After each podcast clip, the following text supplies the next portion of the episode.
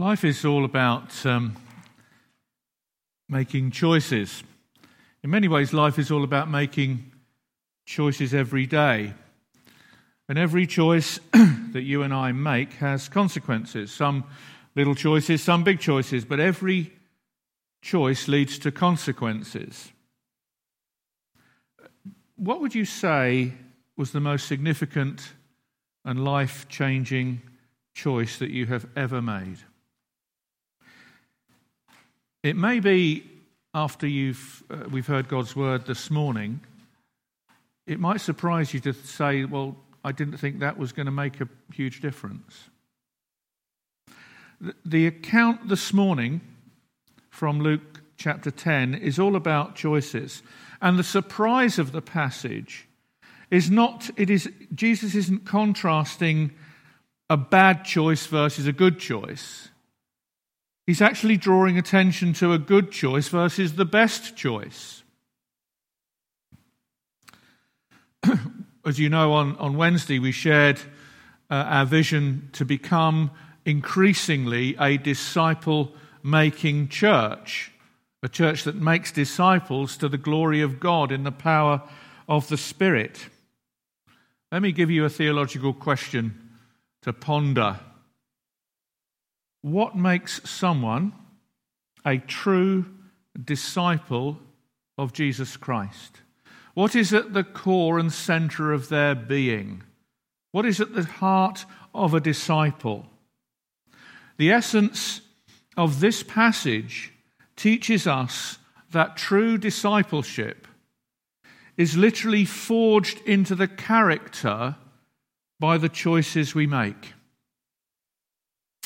Every one of us faces the same choice every day, and it is just this How much time, if any, am I going to devote today to getting alone with the Lord and His Word?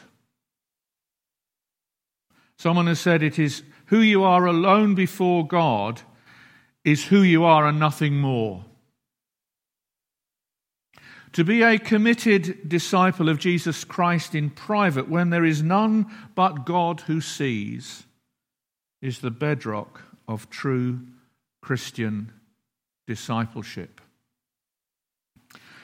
Here we have a very ordinary situation where, as you can see from the passage in verse 38, as Jesus and his disciples were on their way, they came to a village, probably Bethany, where a woman named Martha opened her home to him.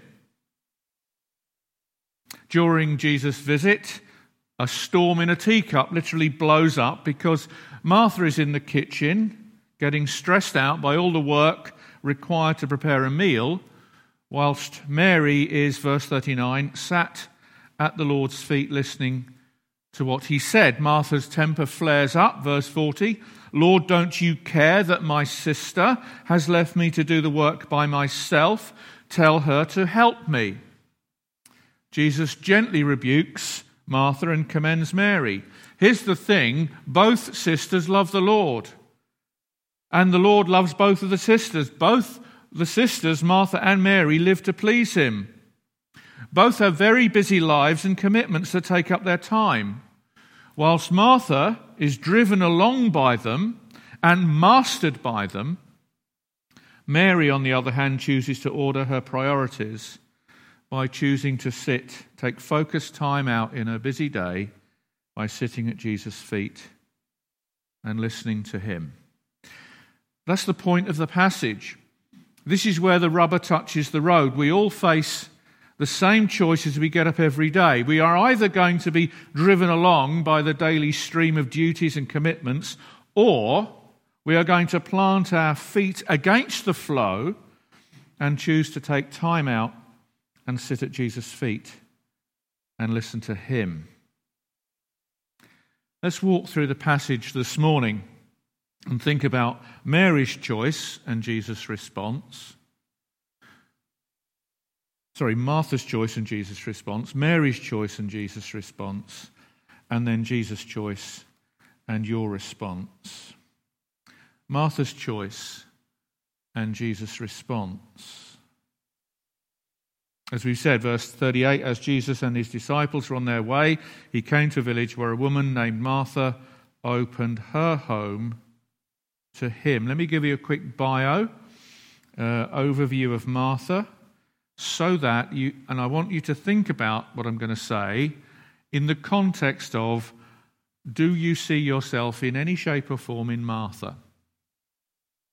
A quick bio of Martha, just to see if any bells ring or you start to recognize anything of yourself in the mirror of God's word. Number one, Martha was a leader. A woman named Martha opened her home, her home, to him. In fact, whenever we meet Martha, and I do believe it's the same Martha that was recorded in John's Gospel in John 11 and, and, and 12, Mary, Martha, and, and, and the other person in the, in the story, as we'll see later, is, is Lazarus. Whenever we meet Martha in the New Testament, she's always taking the lead. It seems that she has control of the household finances, she's an organizer, and she makes the decisions. She is a natural leader. And here's the thing and she wants to use her leadership gifts to serve the Lord. That's very commendable, is it not? Are you a Martha? Are you involved in leadership? Are you involved in ministry within the church? Are you committed to serving Christ with, Christ with your gifts and your talents? Uh, let me just say, if that's you, this well be this passage, this message well could well be a bullet with your name on it. She was a leader. She was distracted, verse 40. But Martha was distracted by all the preparations that had to be made. And the cause of her distraction was all the preparations that had to be made. They were the must haves in her mind. They were the priorities in her mind, all the things that had to be made, the preparations that had to be made. And she was serving the Lord.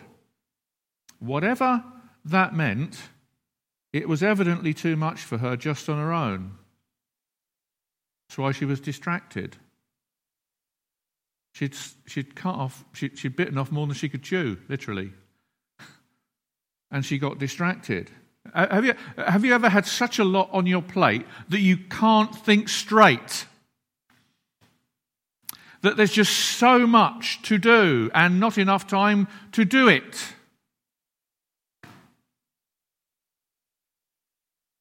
And you feel distracted. You just can't get your act together.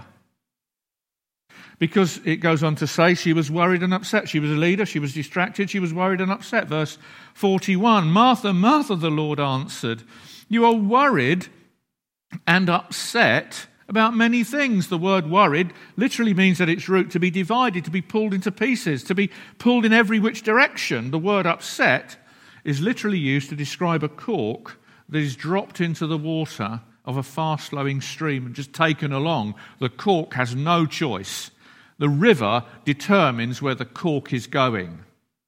That's what the word upset means. Martha, you see, is being pulled in all directions and being driven along by the circumstances that are totally outside of her control. Why? Because of the choice she made in all the preparations that had to be made. She'd made all the preparations, all the things that she'd planned, all the work that she was going to do for Jesus. They were essentials in her mind, they were, they were must haves.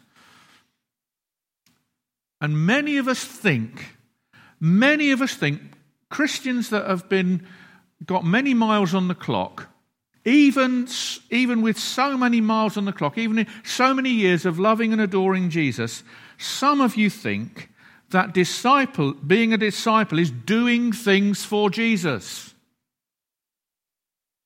That is not what Jesus teaches here. Verse 42, and I think the way the earlier NIV translation presents it, but only one thing is needed. Verse 42, only one thing is needed. So let me ask you again are you a Martha? What are the telltale signs? The text shows there are three. Let me just highlight the three Martha type characteristics to see if your heart chimes in. Do you get stressed? Do you get stressed? Do you get literally worried and upset when your plans and service for the Lord comes apart at the seams? Everything that you've planned to do for the Lord, and it just it, it feels like a bomb's gone off under it, and it's just gone to pieces. Do you get worried and upset when your blessed, the best laid plans of your serving the Lord have come apart at the seams? Martha did. Look at verse 40. Do you get frustrated by incompetent people who won't get with the program and fall in line to help you realize your plans? Martha did. She said to Jesus, Tell her to help me. I think some of you are, by the way. I've, I've read some of the emails, some of the Martha type emails. Frustrated by incompetent people who won't get with the program. Tell her to help me, verse 40. Do you ever get suspicious of the Lord's care when your prayers go apparently unanswered? Martha did. Look at verse 40. Lord, don't you care?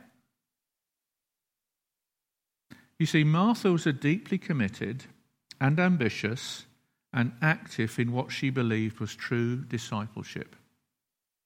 But when a crisis came, she literally starts to fall apart. But Jesus shows her his deep, deep affection. Uh, let me just say this as a, as a by the way. Whenever you see this double naming in the scriptures, that's what we see, don't we, in verse 41? Martha, Martha. Whenever there is double naming in scriptures, in the scripture, it always, always denotes the deepest love and affection from the person saying it. When David was heartbroken over the death of his son Absalom, he literally broke down and wept, Absalom, Absalom, my son. When Jesus was dying on the cross, My God, my God, why hast thou forsaken me? Whenever Jesus names, gives double name, as he does here, Martha, Martha, he is pouring out his deep love and affection for her. And that's why he's gently and lovingly showing her, Martha, you are not truly serving me with this preparation this meal that you're preparing, but you're serving yourself. And when others let you down, even the Lord Jesus himself gets the rough end of a tongue. On the outside, she is remarkably busy. Marthas are remarkably busy people with the church programs and the events. But on the inside, they tend to be very dry and empty and anxious. Why is that? Because, as Jesus pointed out, she had missed the one thing that is needed. So let's think about Mary's choice and Jesus' response. Verse 39 she had a sister called Mary who sat at the Lord's feet listening to what he said. Jesus' response, 42 Martha has chosen what is better, and it, will not, and it will not be taken away from her. So let's look at Mary and see what the Lord wants us to learn from her example. She chose, verse 42. Mary has chosen. What that means is it starts with you. It's, it, your life, your day is determined by the choices that you make in the everyday round of life, which I guarantee, just like Mary, just like Martha, just like me, just like you, our, our day is full of must do things. There are things you must do, and you know you must do them. So, but in the midst of this stream of commitments and deadlines, Mary said in her heart, there is one thing that is non negotiable. There is one thing I will not give up. that is focused, uninterrupted time with Jesus. So, verse 39 she sat at his feet. What does it mean to sit at Jesus' feet? When you look at that as a theme that runs throughout the Bible, it, are, it, it, it shows in two ways. The Bible throughout shows that to be seated at the feet of someone means to be in a place of submission. Either compulsion, in the case of his enemies, or like Mary, by joyful choice. Sitting at Jesus' feet is always a sign of a true disciple, willingly, joyfully, voluntarily choosing to sit at Jesus' feet is the mark that Luke draws out of a sign of a true disciple. When Jesus healed the Gadarene demoniac in Luke chapter 8, what do we read? He was sitting, clothed, and in his right mind. He was sat at Jesus' feet because he became a true disciple. Mary is sitting at Jesus' feet because before it is a posture of the body, it's a posture of the heart. By sitting at Jesus' feet, Mary acknowledged him as her king, as her Lord, as the sole treasure and joy of her life, her master, and so she willingly, delightfully, voluntarily, against the flow of the huff coming out of the kitchen, decided to plant her feet and sit at Jesus' feet and willingly submitted all of her life to him. That's what it means to sit at his feet. Uh, let me just ask you a couple of questions. When you read your Bible, and I hope you do, when you read your Bible, do you come to it submissively and dependently? Or do you put on your 21st century filter glasses and filter out what God says? Do you use your own interpretation or do you let God's word change you and submit to God's word? When God puts his finger on things in your life that he wants you to fix and deal with, do you airbrush that out? Or do you actually stop and pray it through and resolve by God's grace to repent of the sin that he's put his finger on and by God's help kill it.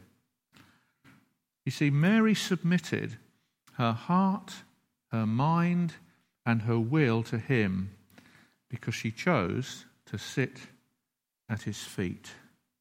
It's the only way. And she listened to what he said. Verse 39 she was listening to what he said. The NIV translates it listened, listening. The New King James says she heard his word. Heard is a better translation, I believe, because it includes the idea that she understood and she perceived the sense of what Jesus was saying. You, I, I have no doubt that you've been in conversations where you've been talking to someone, maybe on a one to one, and you can see that their eyes are not in the game. They're just not with you. Um, I'm, I'm, by the way, I'm guilty of that. Sheila said to me, Hold on, did you hear what I just said? Awkward.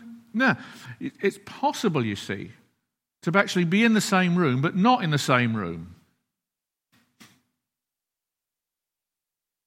It's possible to even read your Bible with your phone banging out messages and the, and the latest WhatsApp group popping up and telling you, I've just changed my underpants, or something or other has just popped up, and you're distracted by it because you're not focusing on what Jesus has to say. She heard what he said, she perceived. Why, why did she perceive?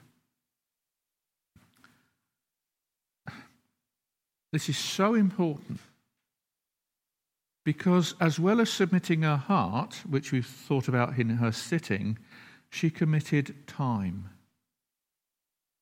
She committed time. It wasn't just five minutes with Jesus in the morning and make it right all right. This was unhurried time that she chose to spend sitting at Jesus' feet. I was once told of a, a, person who'd been through Bible seminar, and he, he said one of the things that struck him, there was a, a Bible teacher, and he got the seminary students to do this exercise. And he got them all as students. I said, All I want you to do for the next half hour is look at Mark chapter 1, verse 17. I want you to spend 30 minutes looking at that verse. And then at the end of the 30 minutes, I want you to share with the rest of the class one or two things that struck you.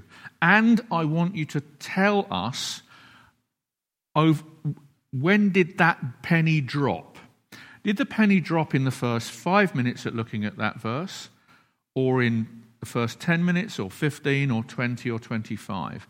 And the stunning thing, when he went around the class and the students shared what they had seen, the most stunning things, the most breathtaking things were seen after 20 minutes.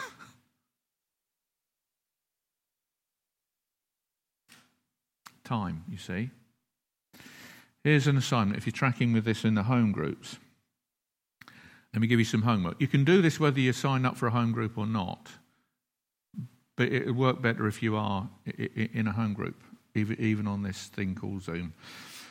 I'd like you to spend 30 minutes on your own this week just looking at Luke chapter 9, verse 35. Let me read it to you. This is the Mount of Transfiguration. A voice came from the cloud saying, This is my Son, whom I have chosen. Listen to him. Spend 30 minutes just looking at 9, Luke 9:35, write down your thoughts and then share with your home group when you meet what you saw and what you learned from that verse and when the penny dropped. Will you do that? She listened to what he said. Why did she perceive? Because she took time. What did she perceive? She grasped, I believe, Jesus' choice, and that melted her heart and transformed her love. That's why Jesus said, it will, be never, it will never be taken away from her because Jesus' word is eternal. When he speaks his word into your soul, as Mary experienced, it will never be taken from you. I do believe Let's move to the next point that she grasped what Jesus' choice was. It is clear from Luke's account that the shadow of the cross is looming larger and larger in the narrative. we're not told what Jesus said in this passage. But I would think it would be a very, very reasonable and logical assumption based upon the narrative and the context that Jesus was speaking about his impending death on the cross.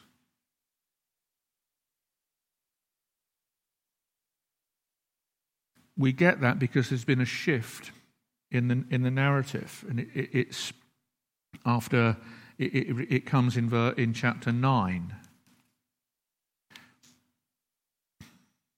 It, comes, there's, it's it, like all other gospel, there's a shift here. In Luke chapter 9, uh, pick up verse 18.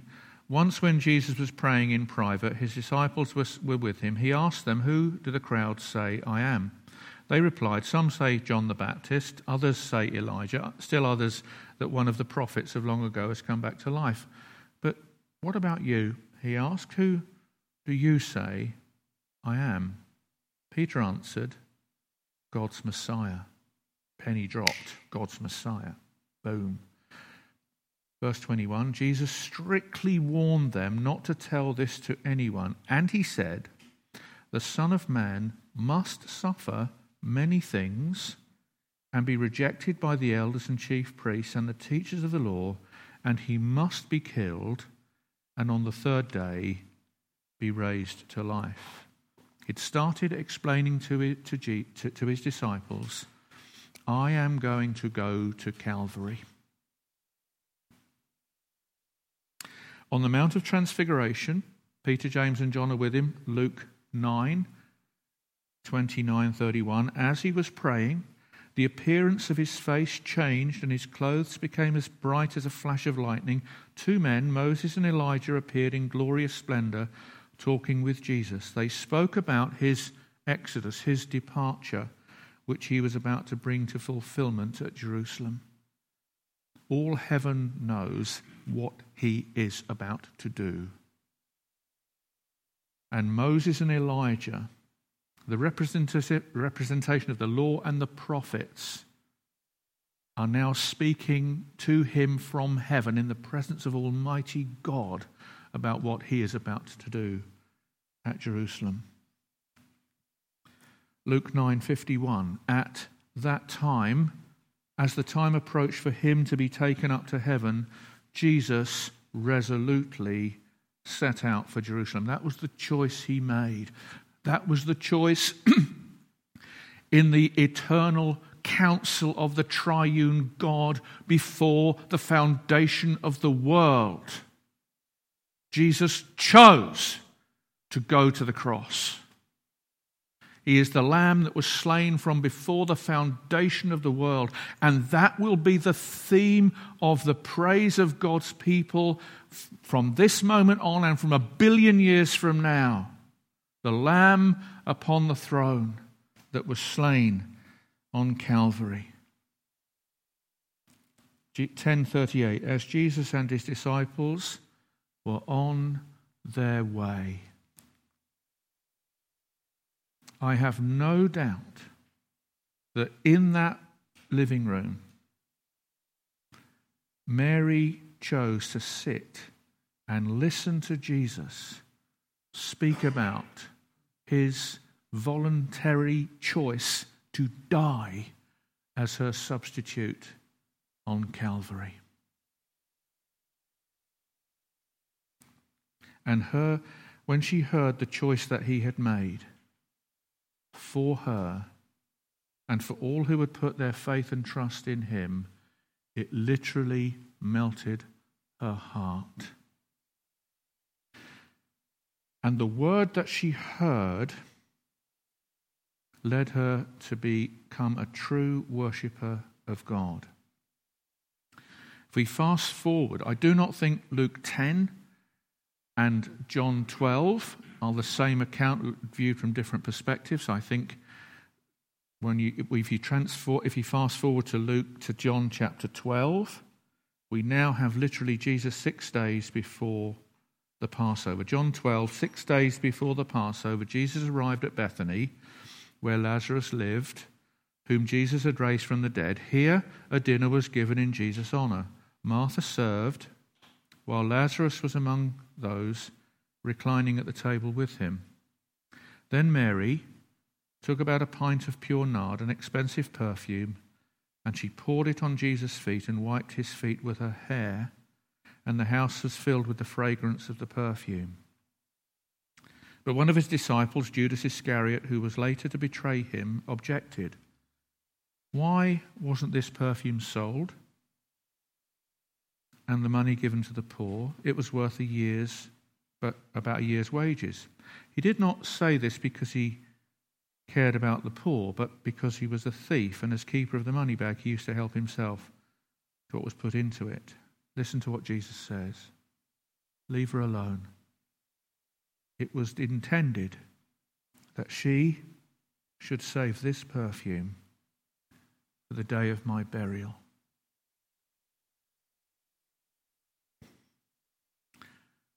The disciples didn't get it. The Messiah cannot die. But the Messiah must die, must suffer many things. And only one human being on the planet, apart from Jesus, got it Mary.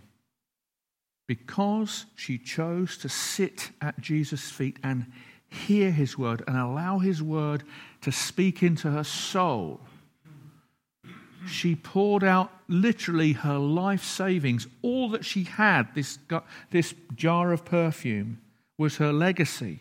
It was everything she owned.